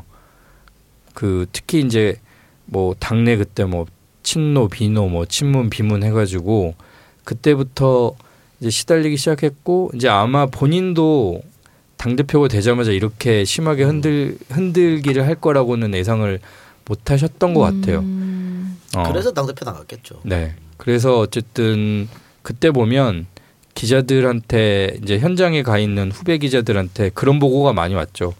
또 짜증 냈다. 또 얼굴 일그러졌다. 이제 아. 그런 이제 전달이 왔고 그리고 이제 현장 기자들한테 좀 이제 살갑게 해주셨으면 좋았을 것을 사람인지라 이제 살갑게 하는 것보다 좀 싸하게 좀 쌩하게 이제 그 대하는 경우가 많아서 어. 사실 취재 기자들한테 초반에는 인기가 그렇게 없었어요. 그때 워낙 짜증나는 상황들이 네네네네. 연속이니까. 근데 한 가지 제가 인상적이었던 거는 사람 말을 어쨌든 최대한 많이 들으려고 했던 것 같고 아시겠지만 여기 우리 이동영 작가도 그런 상황이지만 남의 얘기 듣는 것보다 주로 남 자기 얘기 하는 게 바쁜 게 이제 여의도 네네. 사람들이거든요. 음, 네. 근데 문재인 대표는 다른 사람 얘기를 일단 최대한 들어주려고 했다는 게 조금 인상적이었고요. 음. 그리고 제가 이제 조금 많이 달라졌다라고 느꼈던 거는 이제 작년 2016년 총선이 끝나고 음. 이제 잠깐 휴지기를 갖고 이제 가을 넘어가는 작년 꼭 요맘때쯤부터 이제 문재인 후보가 이제 본격적으로 대선을 뛰기 시작했는데 그 전에 이제 야당 반장들하고 한번 저녁을 먹은 적이 있어요. 근데 그때 인상적이었던 게 아 이분이 이제 작정을 했구나라는 생각을 했던 게 다른 때와 달리 술도 굉장히 적극적으로 폭탄주도 드시고. 직접 어. 만들어서 주기도 하고 아. 술도 적조로 먹고 그리고 농담도 훨씬 많이 하려고 애를 쓰고 음. 그리고 가장 인상적이었던 게 기자들 이제 반장들한테 좀처럼 그런 표현을 안 쓰셨는데 자 그러면 이제 문바 해 주실 거죠 이렇게 어. 이제 아. 음, 그전 얘기를 하는 걸 보고 아 음. 이분이 작정을 했구나 하는 생각이 들었고 그 생각은 저뿐만 아니라 그 자리에 있던 어. 다른 반장들도 비슷한 생각이었죠. 근데 희한한 게 야당 출입하는 기자가 있고 여당 출입하는 기자가 있잖아요. 근데 그것도 팔이 안으로 굽나 봐. 야당 출입하는 기자들은 야당 편에서. 아니, 사석에서도 희한하게 그렇게 된다니까. 근데 여당 출입 기자들은 또 여당 쪽으로 서요. 아니, 성향이 좀 반영이 돼서 이게 출입. 그건 아닐 텐데. 그거는 이제 위에 이제 데스크나 위에서 이제 주로 정하게 되는 어. 거죠. 물론 자기가 적극적으로 나는 뭐 야당 팀, 여당 팀 하고 네. 싶다라는 의사 표현을 할 수도 있지만 그거는 전적으로 이제 위에서 결정을 하는 부분인데 그 국회 그 정론관이라고 하죠. 기자들이 머무는 공간을 가보시면 참 특이하게 돼 있어요. 그러니까 예를 들면 한국일보 부스가 있다 그러면 한 10명에서 12명 정도 기자들이 이렇게 앉아 있는데 보통 이렇게 독서실처럼 이렇게 앉아. 있거든요. 네. 근데 이제 회사별로 칸막이가 있고 네. 등을 대고 앉아 있어요. 음. 야당 팀, 여당 팀 음. 이렇게 등을 대고 이제 주로 앉아 있게 되고 아무래도 기사를 쓰게 되면 항상 여당 관련된 기사만 쓰는 경우도 있지만 여야의 어떤 어떤 이슈에 대해서 팽팽하게 대립되는 기사를 쓰는 경우가 있고 그럴 경우에는 뭐 제가 만약에 그 기사를 맡아서 오늘 쓴다 그러면 이제 제가 야당 팀장이면 여당 쪽 기사 내용을 제가 토스를 받아서 기사를 쓰게 되거든요. 그러면 이제 양부터 제가 야당 팀장이지만 그렇다고 야당 내용 뭐 3분의 2, 여당 거 3분의 1 이렇게 쓸 경우도 있지만 그 양도 되게 민감하게 반응을 하고 아, 소위. 말하는 이제 포인트를 어디로 잡을 것이냐. 그러니까 이제 여러분들이 많이 비판하는 게 너무 기계적인 중립 아니냐 이렇게 이제 음. 비판을 하지만 분명히 이제 제가 볼 땐 이거는 여당 다- 이제 과거 여당에서 잘못을 했다라고 생각을 하지만 저는 야당 팀장이니까 야 너는 야당 팀장이니까 그런 거잖아 해서 이제 하는 수 없이 이제 기계적인 중립을 맞춰야 되는 경우가 많이 있었죠 사실은 그리고 참 그게 그 이상하다 그래야 되나 웃긴다 그래야 되나 이제 과거에는 특히 이제 출신 지역을 많이 어, 보고서 네. 음, 배치를 했죠. 아 그래서 박 기자 야당으로 배치된 거예요? 제가 이제 저- 호남 출신인데 음. 어뭐 그런 면도 있었다고도 볼수 있고 예 근데 이제 앞으로는 그게 조금 무의미해질 것이라고 보는 게 지금 예를 들면 더불어민주당 같은 경우에는 약 이제 전국 정당. 성격이 있잖아요. 네. 그러니까 이제 일방적으로 뭐 호남 출신을 뭐 민주당 출입을 그 보낸다라는 것도 그 공식도 이제 참 무의미해진 게또 아이, 국민의당도 있기 때문에. 그렇죠. 영남 출신인데 민주당 네네. 당원이잖아요. 네네. 네. 네, 그렇습니다. 자, 오늘 청자 접수 11번째 시간 한국일보 박상준 기자와 이렇게 또 기자 생활에 대해서 얘기 함께 나눠보고 있는데요. 어, 이제 시대가 좀 변하고 있어요. 그러면서 신문이라는 매체의 영향력이 예전만은 못하잖아요. 많이 못하지 네. 많이. 근데 나보다도 못해. 아, 약간 위기감이 있으실 것 같아요. 어떻게 여기에 좀 변화를 뭐 준비를 하고 계신가요? 그 지금 모든 신문사, 그러니까 네. 비단 우리나라 신문사뿐만 아니라 해외 아주 이름 들어봤을 법한 뉴욕타임즈나 뭐 이런 데 다. 예, 신문사들도 다 그 디지털 시대를 어떻게 맞이할 것인가에 대한 음. 고민을 하고 대책을 세우느라 아주 정신 없죠. 네. 특히 신문사들이 음. 국내 신문사들도 그렇고요. 그러니까 그것만 봐도 아 이거는 분명히 이제 위기다라는 거. 그러니까 지금 그 하루하루 신문을 기사를 쓰고 신문을 만드는 것도 벅찬데 모든 신문사들이 별도 TF나 별도 팀을 꾸려서 그런 전략을 또 세우고 그리고 뭐 한글보 같은 경우에도 별도 팀도 있고 그리고 이제 위에 이제 경영진 같은 경우에는 계속 체크하는 게 어떤 전략을 세워서 음. 어떤 식으로 대응을 할 것이냐. 이제 이게 정말 화두죠, 화두. 네. 그것만 봐도 위기라고 느끼고 있죠, 일단 기본적으로. 한국일보는 장씨 일가들은 이제는 전혀 관여 안 하나요? 관여를 안 하죠. 어, 완전히 그 손뗀 거예요? 네네. 어.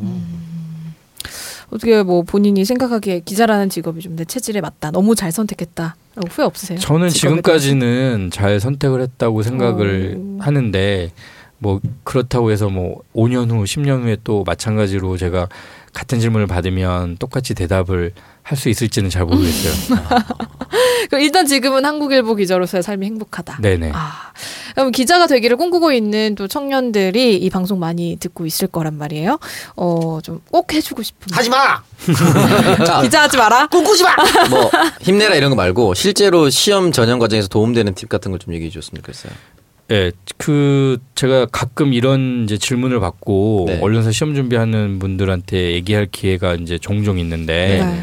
제가 공통적으로 드리는 말씀이 불법이 아닌 이상 뭐든 다 겪어보라는 음. 말을 꼭 해요. 음. 왜냐하면 그 기자라는 게 그러니까 보통 회사원하고는 분명히 다르잖아요. 네. 음. 그러니까 기자라는 직업을 갖기 위해서는 제가 볼 때는 세상을 좀 이제 삐딱하게 볼 수 있는 음. 자기의 시, 자기만의 시선으로 좀 삐딱하게 어. 볼수 있는 음. 그게 일단은 자세가 필요하고 딱 난데? 네 너무 삐딱해. 어, 너무 삐딱해. 너무 삐딱하죠. 어. 변형 언론인이라고 생각하기도 해요. 저는 그렇죠. 가끔. 네.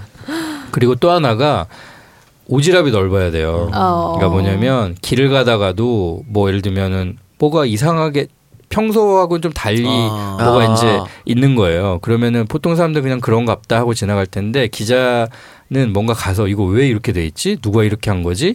이게 한번더 들여다보고 고민을 할 수 있는 자세. 이게 이제 사실은 기자 성향에 맞다고 봐요. 음. 근데 안타깝게도 요즘에 이제 그 언론사를 지망을 해서 들어오는 후배들을 보면 그 소위 말하는 똘끼가 많이 부족한. 것 같아요. 음. 그러니까 굉장히 착실하고 무난하게 음. 세상을 바라보고 어떤 언론사든 뭐든 이렇게 준비를 해온 그 친구들이 많은 것 같아요. 음.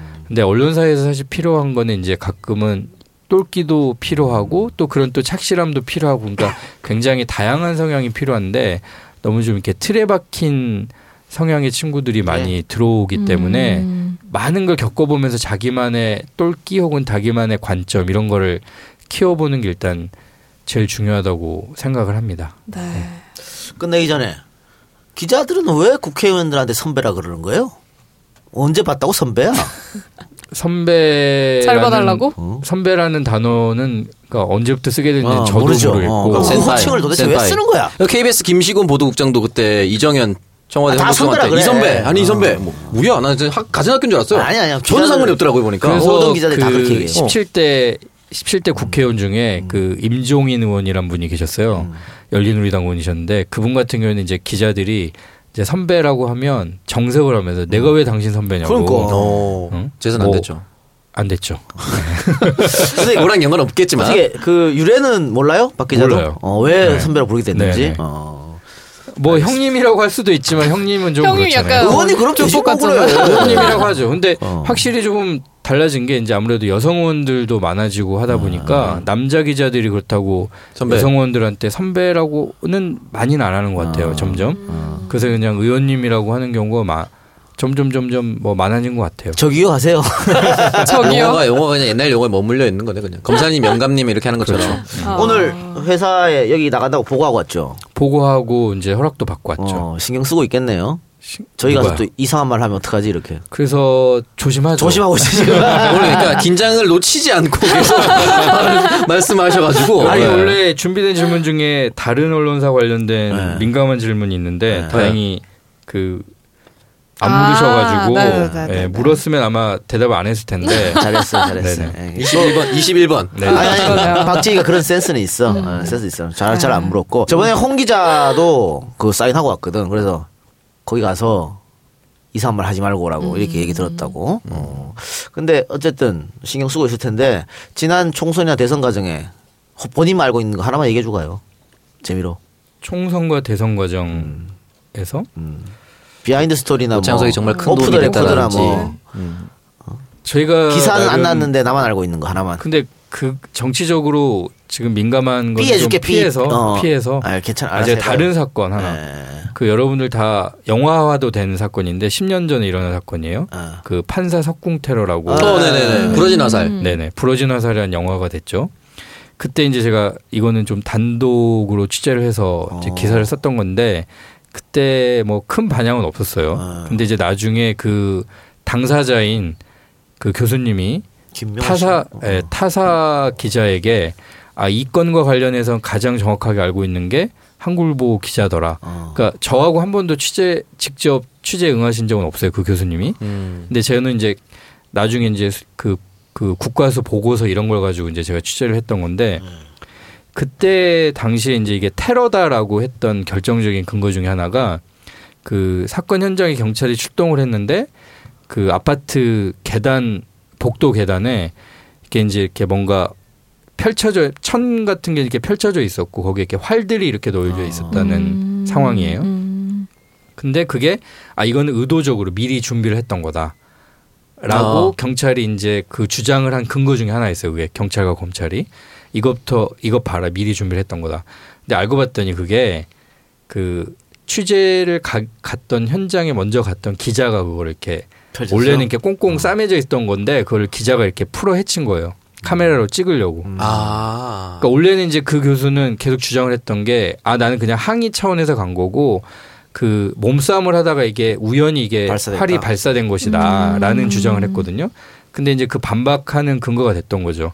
근데 나중에 이제 경찰이 수사하면서 그 기자가 이제 취재하러 갔다가 그거를 원래 이제 펼쳐놓고 자기가 찍었으면 사실은 다시 네. 쌓아놓고 가야 되는데 그냥 가버린 거죠. 어디 기자야? 그 기레기네 그거. 어느 기자인지 저는 알고 있죠. 기레기. 아. 네, 어, 누군지도 알고 있고 어. 아. 네, 잘, 나- 잘 나가고 있어요. 내가 그 기자. 방송에서 기자들 존나 깔 때마다 문자해. 적당히 좀 해. 다 그렇지 않아. 아, 기레기 좀 쓰지 마. 네, 오늘 기레기가 아닌 기자, 네네네. 네, 한국일보의 박상준 기자님과 함께 했습니다. 어, 저희 환승역의 그 여자 코너가 아직 남아 있는데 어떻게 자, 같이 같이, 하고. 가실래요? 네. 구경하고 가겠습니다. 네, 그럼 청년접수 신문 기자편 이것으로 마무리를 하고요. 저희 광고 듣고 와서 환승역의 그 여자로 이어가 보겠습니다. 기분 좋다고 쏜 3차 술값 20만 원. 택시에서 떨어뜨린 핸드폰 액정 수리비 15만 원. 내 옆 나란히 누워있는 피카츄 인형 5개. 문자 목록에서 발견한 옛 여친에게 보낸 문자. 자니? 그렇게 싫어한 건 아니었는데 전화는 왜 한 거지 김 부장한테? 아! 술친굼! 술친굼만 먹었어도! 후회하지 않게 후회할 일 없게 살아서 집까지 술친굼 재구매율과 후기가 좋은 술친굼을 지금 네이버에서 검색하세요. 안녕하세요, 팟캐스트 동지 여러분. 범교텔레콤 대표입니다. 범교텔레콤에 문의해 주시고 가입해 주시는 분들께 진심으로 감사의 말씀 드립니다. 8월 범교에서는 휴가철을 맞아 많은 이벤트를 준비했습니다. 8월 범교에서 구매하신 분들 중 추첨하여 휴가비를 지원합니다. 범교텔레콤은 SK인터넷, 휴대폰, 어르신폰, 키즈폰까지 8월 한 달 동안 다양한 이벤트와 혜택 드리고 있으니 많은 문의 부탁드립니다. 범교텔레콤은 사이트 goodskt.co.kr 전화번호는 010-7114-3333 010-7114-9795로 문의해 주세요. 감사합니다. 네, 광고 듣고 왔습니다. 오늘 술친굼과 범교텔레콤에서 이렇게 광고를 보내주셨는데요. 어, 회식 자리를 빛내주는 굼벵이 파워입니다. 술친굼 재구매율 30% 이상이라고 하는데 우리 요즘에도 술 많이 드세요, 박 기자님? 아, 예전보다 많이 줄었습니다. 아, 한번 이 술친굼 한번 드셔보시면 좋을 것 같은데. 아니 술 친구 어. 안 먹어도 술 잘 먹어요. 아 그래요? 술친굼 4 플러스 1 아, 이벤트를 근데 이제. 먹어야겠다. 사, 지금 살이 굉장히 많이 빠졌거든. 음, 아 진짜요? 어. 오. 그러니까 이게 이 박사처럼 됐을 때는 술을 먹어도 안 취했을 텐데 요즘 좀 취할 거야. 이 박사님 혹시 자기 언급해달라고 얘기했어요 오늘? 아, 이렇게라도 관심이 왔으면 좋겠다. 언급해줘야 돼. 잊혀지면 할 때마다 언급해줘야 돼. 아, 그러니까 이 박사님 오늘 페이스북에 진보 지식인 뭐 진보 쪽에 있는 인사들이 공중파에 대거 등용이 되고 있다. 라고 했는데 이 박사님이 그 링크에서 난 안 불렀는데 라고 했거든요. 많이 언급해줘야 됩니다. 네, 그래서 술친굼 네 박스 사면 한 박스를 더 드리는 이벤트를 하고 있다고 합니다. 재고 소진 시에는 이벤트가 종료된다고 하니까 구매 예정이신 분들 서둘러 주시고요. 이번 주부터는 이 술친굼에서 응원하는 국내 굼벵이 농가 상품들도 함께 판매를 한다고 합니다. 국내 굼벵이 농가를 응원하는 착한 기업 술친굼 네이버에서 검색해 주시고요. 전화 주문은 1599-9067, 1599-9067번으로 전화 주시면 됩니다. 자, 그리고 두 번째 광고 범교텔레콤 광고였습니다. 어, 특가 이벤트가 있습니다, 여러분. 아이폰 6 32기가 통신사를 이동하게 되면 기기값이 빵원이라고 하네요. 음, 100대 한정 이벤트라고 하니까 여러분 많이 관심 가져주시고 주시고요. 노트 8 예약도 시작이 된다고 합니다. 아직 이거는 가격 정보는 나오지 않았다고 하는데 출고는 9월 7일 경으로 계획이 돼 있고요. 어, 예약하실 분들은 010-7114-3333 010-7114-3333번으로 연락 주시기 바랍니다. 자, 그리고 휴대폰과 인터넷을 함께 바꾸시면요. 상품권, 그리고 특별 사은품, 인공지능 누구가 함께 제공이 됩니다. 현금 이벤트도 같이 열리고 있다고 하니까요. 관심 있는 분들 한번 찾아보시기 바랍니다. 연락처는 010-7114-3333 그리고 010-7114-9795번인데요. 전화 연결이 어려우신 분들은 어 010-7114-3333으로 메시지를 남겨주시면 사장님이 또 연락을 드린다고 하니까요. 어, 휴대폰 바꾸실 분들 관심 가져보시길 바라겠습니다.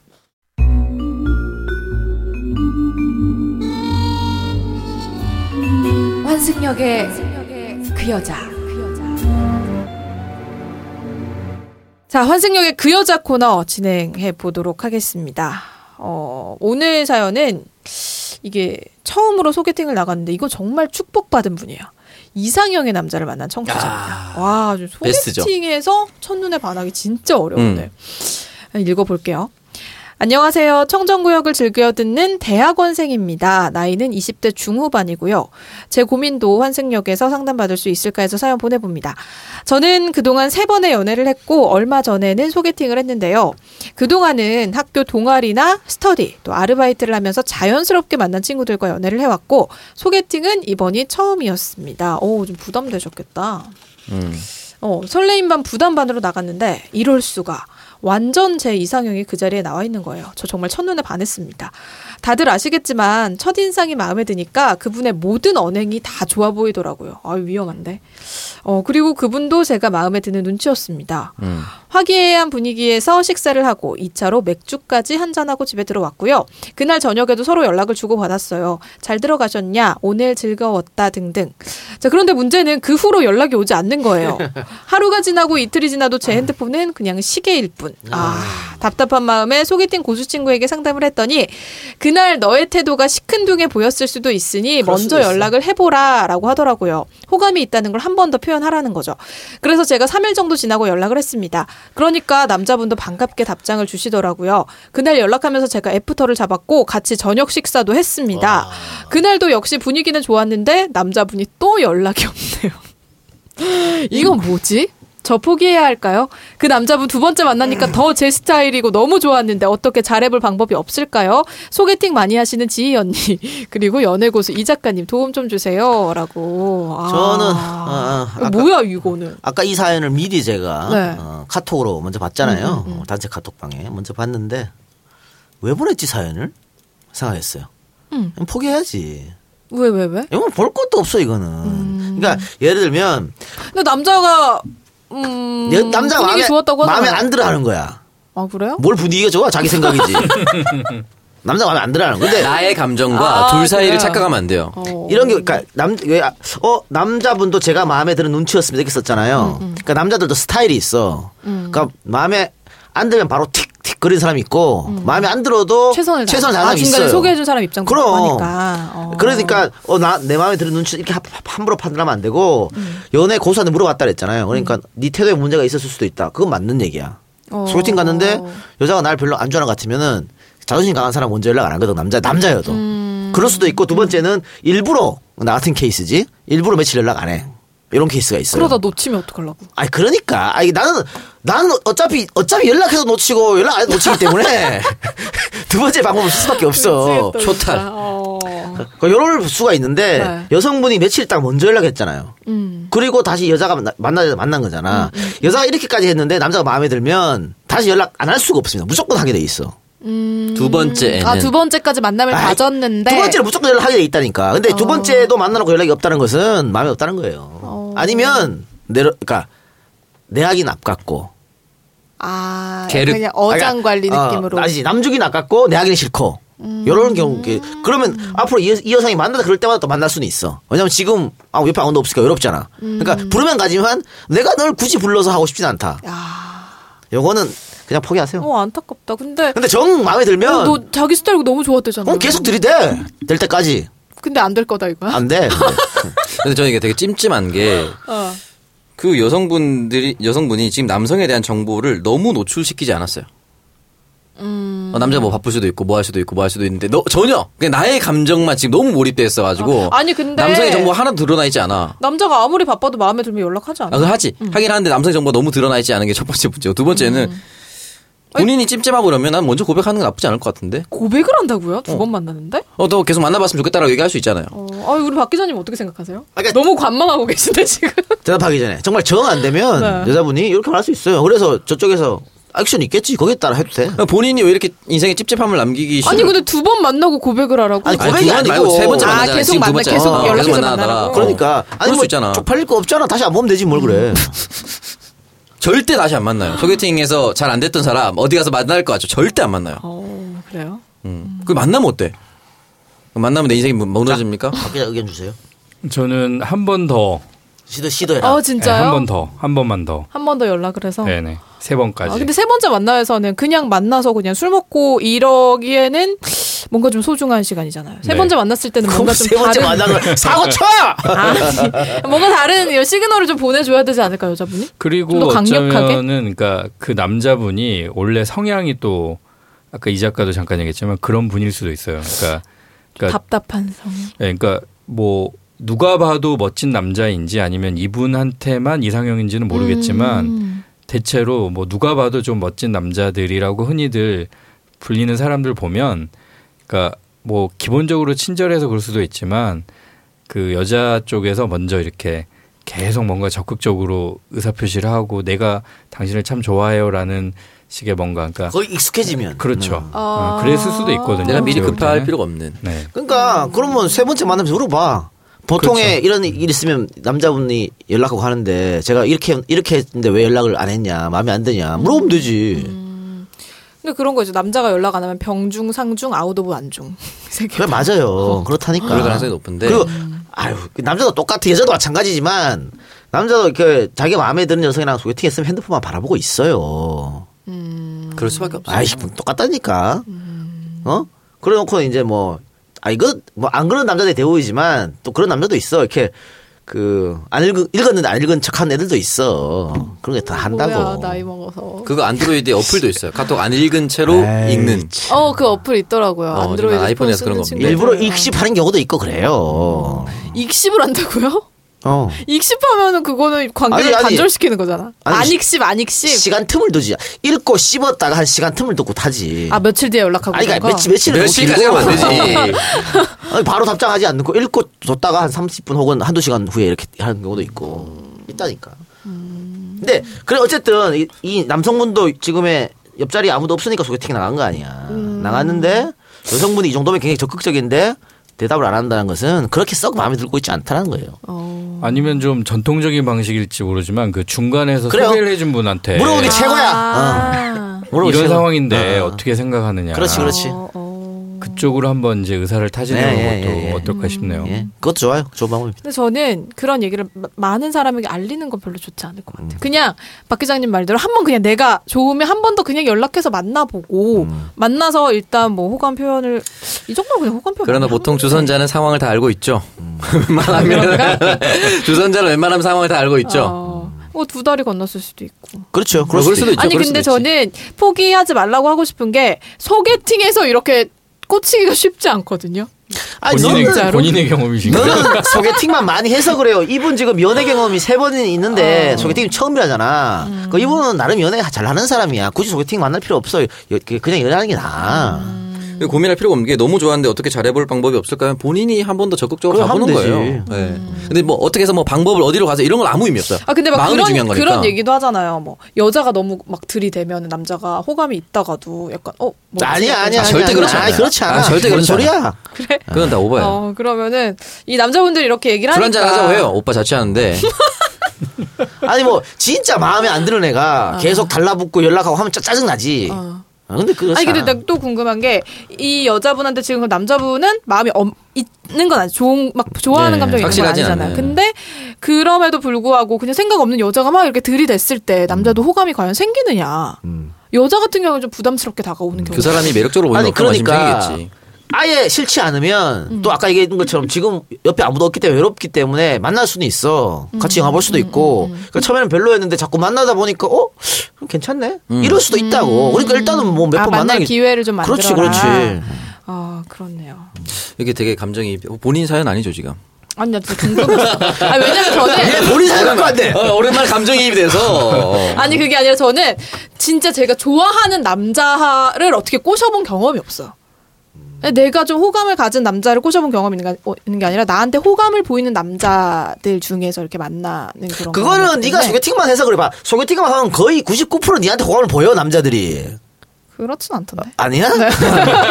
그러니까 네가 노력을 안 하는 거야. 그러니까 이게 예를 들어서 이게 왔다 갔다 하면서 갑자기 내 마음에 쑥 들어온 남자가 있으면 니 어, 가- 간다니까. 그러니까 저도 그런 경험이 없는 거예요. 그래. 아, 맨 소개팅 좀 그만해. 찾아 그냥 주위에서. 한번 그때 매번 말 말씀드리잖아요 이 작가 형이 한번 작살나게 한번 당해봐야 그래. 정신 차린다고. 눈물 쏙 빼봐야 어, 정신 작살나게. 당하려면 내가 이제 그 남자한테 빠져야 되는 거네. 남자는 별론데 너는 미친 듯이 좋아야 돼. 몸무게 한 10kg씩 빠져봐야 정신 차리지. 나쁜 남자, 된통 나쁜 남자 만나봐야 돼. 지금까지 왜 얘는 오냐오냐 하는 거 만났잖아. 그러니까. 완전 나쁜 남자 만나고 한번 바닥까지 떨어져 봐야 저는 상하고. 그러니까 청취자 입장에서 여쭤보고 싶은 게 네. 제가 이제 계속 듣는데 그러니까 한 번도 본인이 직접 아 나 저 사람 되게 좋다 호감이 있다라고 할 경우에 네. 먼저 뭔가 말을 꺼내거나 먼저 이렇게 표시를 해 보신 적은 없으신 거예요? 어, 그냥 그 남자가 가만히 있는데 제가 먼저 다가간 적은 없어요. 그냥 그 남자도 어느 정도 나한테 호감이 있구나라고 생각을 했을 때 그때 이제 제가 어, 그거 괜찮네라고 했을 때는 이제 저도 같이 이렇게 하는데 그냥 가만히 있는 남자를 제가 먼저 막 이렇게 해본 적은 없어요. 그러고 나서 후회하신 적은 없으세요? 어, 후회 많이 하죠. 그러니까 후회를 뭐 제가 진짜 뭐 정말 좋았는데 말도 한번 못 걸어본 남성분이 한 분 계신데 음. 아 그때 그냥 한번 해볼 걸 이런 생각은 들어요 저도. 나중에라도 그러면 해, 해봐야지 이런 생각도 어, 나중에 이제 앞으로 기회가 되면 해보고 싶다라는 생각은 하는데 그때 제가 할 수 있을지 모르겠어요. 나이 먹으면 자동으로 하게 돼 있어. 그래요? 얼마 남지 않았다. 얼마 남지 않았다. 만 30 전으로 갈 것이다. 아, 네. 어쨌든 저는 그래서 그리고 이렇게 첫눈에 반한다라는 경험을 저는 딱 한 번 해봤거든 요 살면서. 그거 해본 것도 쉬운 게 아니에요. 그거 한 번도 못해본 사람 많아. 그러니까 저는 이분한테 좀 놓치지 말라고 하고 싶어요. 저는 보통 이제 금사빠라 늘 그랬거든요, 거의. 인씨 뭐 모든 녀석이 좋으니까 그런 거지. 들으면 다 좋은 거 아니에요? 그래, 그래가지고 나는 첫눈에 바란다 이게 처음 있어서 이게 무슨 말인지 모르겠어, 나 잘. 어... 보통 그 사람이 마음에 잘 들면 그냥 그날부터 사랑해요, 그냥. 거의 그랬어요. 근데 나는 되게 나를 좋아한다고 하면 그때부터 이제 뭔가 관심을 갖고 그런 스타일. 그래요. 결론 내요. 네, 결론은 포기하지 말고 어, 한 번 더, 한 번 더 연락해서 매력을 어필하셔라. 응. 한번 더 만나서 매력 어필하세요. 음, 예. 예쁘게 하고 가세요. 네. 예쁘게 하고 가고 가서 근데 어떤 스타일을 좋아하는지 모르니까 이 남자가 음, 그래요. 그러네요. 아, 주선자를 활용하든가 음. 또한 두 번 만났으면 딱 파악이 되는 스캔이 딱 되잖아. 두 번 만났으면 아, 이 사람이 좋아하는 건 뭐고 뭐 이렇게 쭉쭉쭉. 두 번만에? 에이, 왜 파악 되지. 음. 우리가 살면서 가끔씩 내가 원하지 않는 결과를 보기 싫어서 그냥 넘어치는 지나치는 경우가 있거든요. 근데 어떻게든 저는 결과로 갔으면 좋겠어요. 음, 아 뭐 잘 되든 안 되든. 아니면 둘이 뭐 진짜 두고두고 되든. 후회. 첫눈에 반한 사람이 정말 드문 어, 경우라면은 그러니까요. 어. 두고두고 후회하니까 어떤 식으로든 결과를 보는 게전 좋을 거라고 생각해요. 음, 한번 네. 일단은 삼, 세 번째 만나서 사귀라고 얘기하는 게 아니라 한 번은 분명히 또 한 번 만나서 연락을 해서 음, 또 잘해보시면 같이 좋을 뭐것 술도. 한잔 하고 그럼. 그러면은 이미 세- 술 한잔 했다고 했잖아요. 음. 세 1차 번째 때. 만날 때 어, 소주 삼겹살에 드시기를 강추합니다. 네, 그래서 꼭 잘 되면 저희한테 후기 꼭 보내주셔야 돼요, 이분은. 음. 삼겹살에 소주는 비추합니다. 삼겹살을 소주에 먹으면 안 되나? 뭐. 되지. 그래야지. 응. 니나 가서 와인 먹어라 이 새끼야. 아, 네. 지금까지 이렇게 환승역의 그 여자 코너와 함께 만나봤습니다. 저희 다양한 청춘들의 연애 이야기, 사랑 이야기 가지고 이렇게 어, 뭐 솔루션도 드리고 같이 고민 나눠 드리고 있으니까요. 고민 있으신 분들 어, 언제든지 저희 환승역으로 어, 사연 보내주시길 바라겠습니다. 자, 청정국 오늘 방송 마무리를 할 시간이 됐는데 오늘 방송 어떠셨나요? 함께 해보시니까. 네, 제가 그 빠지 빠뜨리지 않고 여기 이동영 작가도 있고 또 개인적으로 좋아하는 동생 오창석 형님. 또 있어서 빠뜨리지 않고 듣는데 직접 제가 이렇게 나와서 여러분들과 같이 시간을 볼 수 있어서 영광이었습니다. 그리고 한 가지만 빠뜨린 게 있어서 네. 그 조작이란 드라마를 보면 아예 그 대놓고 기레기를 음. 하겠다라고 음. 주인공 남궁민 씨가 나는 어. 기자가 아니라 난 기레기를 하겠다. 왜냐면은 기자들이 못하니까 이제 그런 굉장히 중요한 메시지가 나오거든요. 그 많은 분들이 사실 이제 뭐 기레기라는 단어 굉장히 많이 쓰고 그 아까도 말했지만 이동영 작가가 방송에서 쓰면 제가 마음이 마- 많이 쓰려서 그만 좀 하라고는 하는데 근데 제가 볼 때는 기자들이 그런 비판이나 지적은 이제 좀 달게 음. 받을 시기가 됐다고 생각을 하고 오늘 저도 이제 저희 부서 원들하고 같이 공범자들을 그 단체 관람을 하고 왔는데 음. 네. 좀 많은 걸 좀 느꼈고요. 왜냐하면 저도 그 시기에 어쨌든 다른 공간에 있었지만 기자라는 생활을 했었고 그 지금까지 기자들이 아무런 잘못을 한 게 아니다라고 생각한다면 그거는 정말 문제가 있다고 생각하고요. 기자들 스스로도 속으로 많이 개인적으로나 아니면 같이 우리가 좀 과거에 잘못했던 부분에 대해서 한번 되돌아보고 그리고 어쨌든 이제 바뀐 세상에 맞게 어떻게 취재를 하고 어떻게 이제 기사를 쓰고 모든 것들에 대해서 다시 한번 되돌아보고 어떻게 해야 되는지에 대해서 고민을 좀 더 많이 해야 된다고 생각을 합니다. 저조차도 그렇고요. 예. 하여튼 뭐, 음, 박 기자는 사실은 이제에도 한번 나오라고 요청했는데 거절하더라고, 그때. 어, 근데 청정구역. 아니, 최고의 팟캐를 거절! 너 최고, 처음이가, 최고의 팟캐이기 때문에 거절했을 어, 거예요. 처음이 없어가지고. 근데 나오니까 불편해서. 나오더라고. 싫어하는 아. 사람이야. 미래 미래 가치를 볼 줄 아시는 거죠. 네, 그래서 오늘 우리 박 기자님과 함께한 청정구역 오늘 마칠 시간이 됐습니다. 자, 이것으로 팟캐스트의 선명야 청정구역 60회 방송 마무리를 하고요. 저희는 다음 주에 더욱더 유쾌한 방송으로 돌아오겠습니다. 여러분 고맙습니다. 감사합니다. 감사합니다.